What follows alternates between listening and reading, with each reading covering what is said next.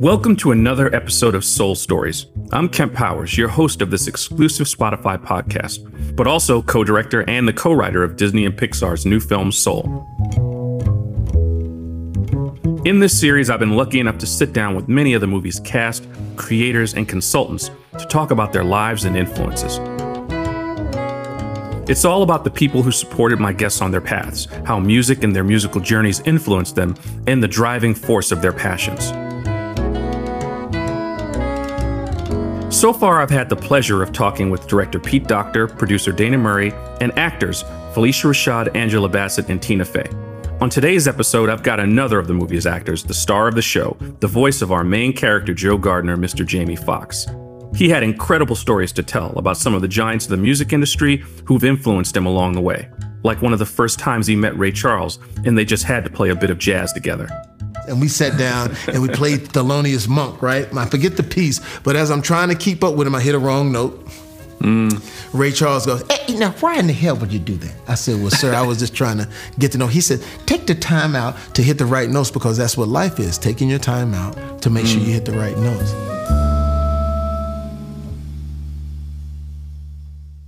Jamie, wow. thank hey, you for joining me today. Hey, man, first of all, you got another career right there, man. You, I looked up. You got the head. This is amazing right here, man. Okay. I, am I'm, I'm loving this, man. Thank you for having me, man. Thank you for, for letting me hang out with you. Of course, yeah. So, I mean, everyone, you all know who Jamie Foxx is. Everyone's listening. So, I want to jump right into this because I want to talk. We all know you, Jamie, for your acting, your comedy. We, of course, know you for your music. I really want to focus today on the musical journey, the right. importance of music and its influence in your life. And it's funny because one of my one of my favorite old Jamie Foxx memories, it was one of your stand-ups yeah. where at the end of it you did the Brady Bunch song. you know, and it, but it was on this tail the end of Brady you doing the Bunch. yeah, and it was like the sexiest Brady Bunch yeah. theme I've ever heard, and it was on the end of this kind of almost surreal, perfect impersonation of so you did Prince, yeah. You did. I forgot who else did you do in in, uh, in that? Uh, uh, Luther Vandross. Luther Vandross. Yeah, and it was just yeah, and it was just one of those things where it was like, man, this guy. It was very evident that like this guy has had some serious musical training you know yeah, and yeah. i just want to kind of get into that history because a lot of people don't realize that you're classically trained pianist yeah. mm-hmm, correct mm-hmm, mm-hmm. so talk a little bit about like classical piano well, and how that came into your well, life well here's the thing like growing up in terrell texas my grandmother estelle marie talley made sure that i learned how to play the piano she had a lady by the name of lanita hodge come from dallas which was the city mm-hmm. and cut she said listen if you come and give my son free piano lessons i will make sure everybody in our city will come and pay for their lessons so mm. she brokered a deal. And the next thing you know, I learned classical piano. And I asked my grandmother, why am I learning classical piano? She says, because you got to go on the other side of the tracks. And I said, do you mean the other side with the white people? She said, no, silly, the metaphoric tracks. This music will take you all over the world. So it did. I ended up going to college at United States International University in San Diego on a classical piano scholarship. Now, here's what was interesting. Not only the music education, but the human education that I got. I went from mm. Terrell, Texas, where it was black, whites, and Mexicans to International University where there was 81 different countries that were represented. I would see mm. someone like you, Kevin, be like, "Oh, what's up, brother?" And you go, "Bonjour." Please, "Oh, what oh. what part of Texas are you from?" You know, but but having that opportunity to go play music in, in this college in LA sort of got me closer to my dream. My main dream was is that I actually wanted to do music like the Lionel Richies, like the Stevie Wonders, and, and, and things like that. So but at that time, if you think about 86, 87, to do a demo would cost you $15,000 to do the right, right, kind of demo. So I sort of cheated. I was a, I did my stand-up comedy. I've been doing stand-up comedy since I was in the third grade. So when I got to LA and went to the comedy store one night and it was a lot of, you know, it was rambunctious on amateur night, I would marry the classical training that I got in school, which was singing and everything else with my jokes. So imagine mm. me taking something like Snoop's Gin and Juice, but making it like an opera. So I would go on stage. Right. What if Snoop was the opera? I was like, rolling down the street, smoking and oh, sipping on gin and juice. The juice the juice with my mind on my money. Biatch. You know, so I would do all of these sort of funny musical numbers, just like what you saw. But I was really trying to get recognized for the music. So mm. every opportunity that I got, even if I took it like and put it into a joke, I still wanted it to sound good. I wanted someone out there to be like, wait a minute, wait a minute, I, I think he has something. And eventually, you know, along the way, they caught on. Yeah, well, I mean, obviously, everyone knows you're an Academy Award winner for your portrayal of Ray Charles and Ray. I mean, and which is obviously the perfect kind of fusion between yeah. some of your loves of acting and music. I mean, mm-hmm. honestly, if I can tell you from the Pixar side, we were jokingly saying that like if you had a computer and you fed in all the characteristics and traits you'd want to be for Joe Gardner, it would spit you out. Wow. Because, you know, wow. the acting, the comedy, and right. the music, we we really couldn't come up with with not, I couldn't even say anyone else, but like any there there aren't that many people who have that skill set. And I have to ask, like, I was thinking about one of the Dave Chappelle specials where he talks about comedians and music and being drawn to each other. Yeah. And Dave sells, says that like every musician wants to be a comedian and every comedian wants to be a musician. Exactly. And then he goes on and plays a little bit of Thelonious Monk. Yeah. And I think he even brought you up then. Is it safe to say that music is your first love? Like, have you ever, like, oh, if yeah. you had to choose yeah. one thing that you could do for the rest of your mm. life music, acting, comedy. Yeah. It would be music, and I'll tell you why. Music really is international. Like now that I take music and I'll go to Japan or I'll go to Australia or I'll go to Germany, like the fact that they know Gold Digger or Blame It, whatever, what's great about that is is that they don't have to know the language, but they feel the spirit of the music. And that's mm-hmm. why I would always say music. And when you talk about Dave Chappelle, man, musical, see Oliver musicians want to be comedians, comedians want to be musicians. It's crazy. So Dave Chappelle is absolutely right. You know why? Because most of your comedians have a really uh, sort of deep sense or feel of music. Steve Martin was a musician. Steve Allen, Billy Crystal was musical. And because when you're doing jokes, there's a certain rhythmic thing that goes along with it. So he's definitely right on the fact that, you know, we want to switch places. Me, however, I, I was just sort of a hybrid. I would watch, I'm a variety show. I would watch Sammy Davis Jr., Flip Wilson, or if you look closely at the Dick Van Dyke show, all right. those guys were vaudeville. All those guys were basically stage actors that came onto television that I would watch. And if you watch the Dick Van Dyke show, every once in a while they would do a number. Or the same with I Love Lucy, they would do a number. So to me, that's what I always wanted to do. I wanted to be able to split both. I wanted to be able to be very side splittingly funny, mm-hmm. but at the same time turn around and be just as effective when it came to the music. So therefore, I would hone in on the craft of watching Franklyn Ajaye or or watching uh, uh, Richard Pryor on Johnny Carson or Steve Allen or Victor Borge even some of these old school performers. But when it came to the studying of the music, I would listen to Luther Vandross. And when I did the Brady Bunch, it was like, Brady Bunch. And I would study this one line that I said, I said. Yeah. you know, so I would, as I studied these voices and as I played the piano for the church, what I didn't know what I was doing, I was developing the muscle of singing. The you know, so by the time I got to California or LA, whatever, like I was really ready to uh, jump in both feet. Well, like the, the obviously the music industry is probably one of the only ones that's more backstabby and dog eat dog than Hollywood. So Yeah. With that in mind, have there been any like mentors? Because you know what I'm saying? Like we, the, the film Soul, we, we deal a lot with mentors. Yeah. We know about who some of your comedy mentors are. You know, we know who some of your acting mentors yeah. are. Who've been some of your music mentors throughout your journey? Oh, Kemp, once I got into the music, I, I'm, I'm gonna tell two, give you two. The young mentor who was young, who's younger than me, his name is Breyon Prescott. He is the one who got me into music. He he came over to my house. We were having a basketball tournament. He says, "Why aren't you doing music, man?" And he used to be the manager for Angie Stone and D'Angelo and all of that. Oh, okay. And, and, and, Maxwell. He said, "Why don't you do your music?" I said, "Man, I just don't, I don't have a way to get into it." He says, "I can help you get into it, but you got to follow me. You have to stop joking."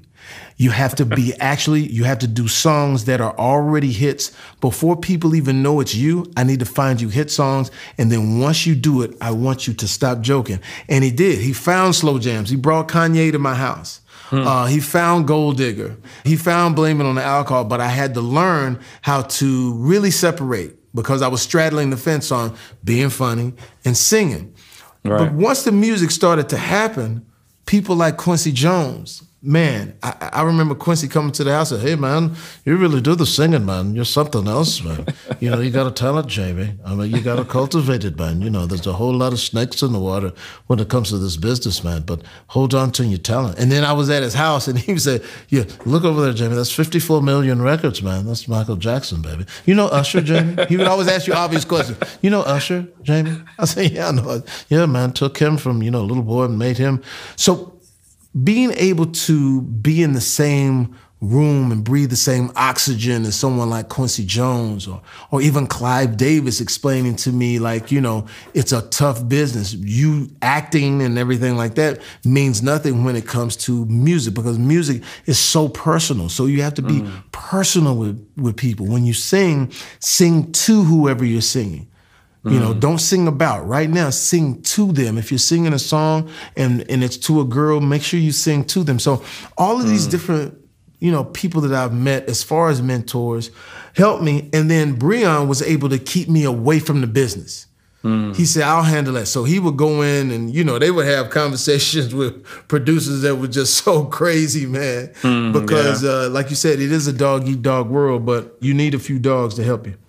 Yeah, for sure, for sure. So, like going to soul and jazz, because it's, it's interesting. I think people listening at home don't really realize how animated features work, and yeah. you know, I, we can I can only imagine how insane it must have seemed those first few sessions because we were still figuring out the story. Right. So we're giving you these lines, and I'm just like, what does he think of this thing that we're giving him? You know what I mean? Like yeah. it, it must seem so crazy. But then I'm, I'm, excited that recently, obviously, you got to see the final product, yeah. and it sounds like you were pretty happy with the film. But I, I, let's talk about the the jazz in the film. You, you see what we were going for, like the role that jazz played in your life before you saw it and after the film has it affected at all how you think about the genre of jazz? Like what's been your relationship to jazz as a music form?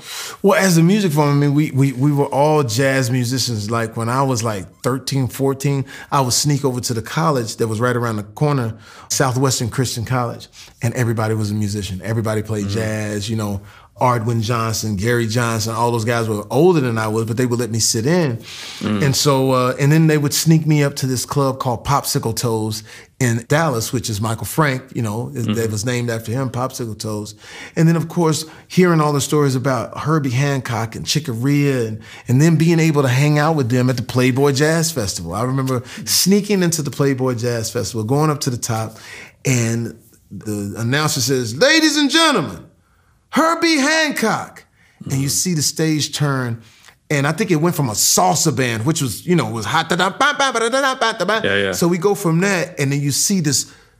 The piano looked as if it was hundred yards long, and there's Herbie Hancock, and he starts off at the piano. I'm not for sure what piece he was playing, but I said, "That's it that's what it's about. That's that personal thing. He took 20,000 plus people and made it seem like, you know, they were sitting in the living room. Now, fast forward for me from playing jazz with people, playing alongside Ray Charles, and he says, eh, you know what, if you want to be able to play with me, man, eh, you, got to play jazz. And we sat down and we played the Thelonious Monk, right? I forget the piece, but as I'm trying to keep up with him, I hit a wrong note.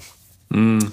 Ray Charles goes, hey, now why in the hell would you do that? I said, well, sir, I was just trying to get to know. He said, take the time out to hit the right notes because that's what life is, taking your time out to make mm. sure you hit the right notes.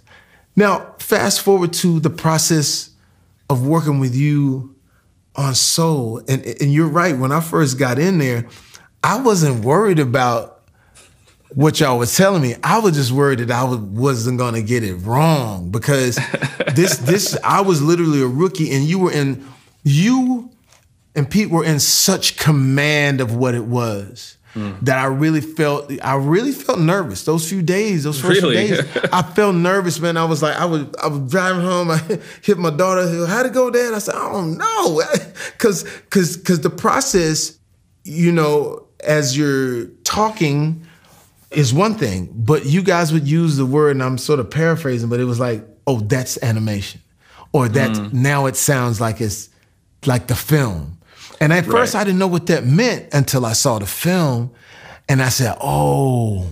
That's it. That voice, that connection, right? Yeah, I think that's because people they see animated films and they think that animation means a heightened voice. Yeah, and they don't know what we're listening for. Yeah, but but but it is a real thing because you yeah. wanted the great. You've seen all of your all of the great movies out there, so yeah. you don't want to fail, and you don't have you don't have your facial expression you don't have your body yeah. language to to rely on you you're you're in there and you're like wow you know and or, or you deliver a line and, and you think you killed it and you go oh all right um, and then and then y'all turn the sound off in the booth and y'all start talking to each other so now I'm just watching like damn I can't read this am I are they calling Terrence Howard? I mean, what's going on? but uh, funny, but man. but I but I really appreciate it because I learned a lot, and I think you know being at this at this spot in my career.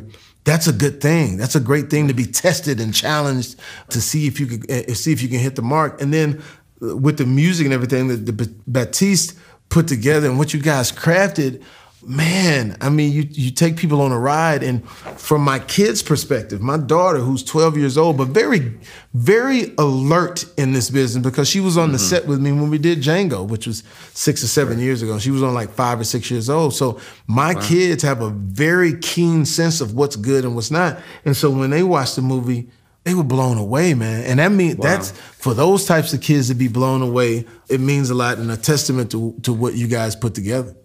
Oh man, well, you know, we again, we we can't imagine having having gone in this journey doing it without you. But we only got a couple minutes left. Yeah. I just want to, just for my own edification, I want to kind of get some of your top threes for a, for a variety of different things. So let's start with um top three favorite R and B soul artists of all time. Oh, top B R and B soul artists of all time. Ooh. I don't know if you would consider this R and B, but Prince is definitely mm-hmm. uh, just to me the, in, in, incredible. Marvin Gaye, mm. uh, just incredible. And I would have to, you know, ha- have to put in a, a, a woman, and, and, and because I met her, I hung out with her, and and I knew her spirit in her soul. Whitney Houston to me oh, was oh, wow. was was something that people I don't even think you could grasp. She used to come to my karaoke's, which was unfair. Wow. I would have a karaoke night on Tuesday. And, and, she would show up. She'd walk in. People like, no, come on. People like literally throw the microphone down. This ain't. and she went up and sung, and I will always love you. Has she ever sung anyone? Tell me another a song from someone else that Whitney Houston sung in karaoke. Did she ever sing someone else's? Yeah, yeah. No, what she did was she only sung once because I would say Whitney, I said, "You come on, man, everybody's quitting." So she sung one time. Her and Bobby showed up, and she sung that song. And I remember her saying, "Look, Jamie, you know I get paid a million dollars to sing, whatever it was." But she goes into it, and we all had our phones, and we didn't have cell, we didn't have camera phones at that. Everybody called their answer machine. Uh, but she was, she was, she was a, uh, she was something, something brilliant. So I would go with those three. Wow, that's great. Okay, I got to say three top jazz artists. Oh man, uh, the guys I, I mentioned: uh, Herbie Hancock, Chick Corea, and the guy who affected me was Michael Michael Franks. And so, and I think like with what Herbie Hancock did was, of course, he became mainstream, but there was something that he did incredible. He can't walk the streets of Japan. In, mm. in Japan because of what he did uh, with Hiroshima and how yeah, he yeah. dedicated his artistic part of his artistic life to what they went through when they dropped the bomb on them. So I thought that was just one of the most incredible things you'll ever see. That's awesome. All right, and one just to just to mess with, just to be different. Top three rock artists oh, of all man. time. Top three rock artists would have to be if you put this in rock. I've seen these guys perform. I've seen the Rolling Stones perform. Okay, that's that's the I, that's and, definitely rock. I mean, that, those. I mean, the, the, nothing like it. I've seen U2 perform, nothing like it, mm-hmm. and you have to go with the boss. Oh, with Bruce, really, I- I- Bruce Springsteen. I've- Bruce Springsteen, and I also got a chance to see Bruce live on Broadway. And when I tell you, man, it, it was it was mind blowing because he tells his story very. He was very vulnerable and, and and and sort of like I don't know how to explain it, but he was unboss like. uh-huh, okay. Like the way he was explaining, he said, "I know y'all thought this was going on when this song was going on, but actually, I was some scared little dude and whatever, whatever." Right. So uh, I would go with those three. Right on. All right. Well, that we're out of time. Jamie, anytime I get to chat with you, it's always a pleasure. Thank you so much for lending your time to this film, lending your time to this podcast, for always being such a great gentleman. It's it's a joy, man, and it's an honor. Man, thank you, man. You're the greatest, baby. Thank you. All right. Thanks, everybody. Thank you so much for joining us. You can listen to the Soul Film soundtrack starting on December 18th and stream Disney and Pixar's Soul on Disney Plus starting on December 25th. Subscribe now to the podcast so that you don't miss a single episode. And join us next time when I sit down with Mr. Jon Batiste. I wanted to ask you if you could play your favorite piece from the film and like tell me like why it was your favorite piece. Okay, yes. I really enjoyed the celestial jazz component of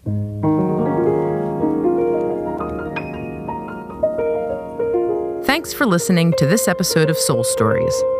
Special thanks to our host, Kemp Powers, our guest today, Jamie Foxx, and Disney, Pixar, and Spotify. this melody.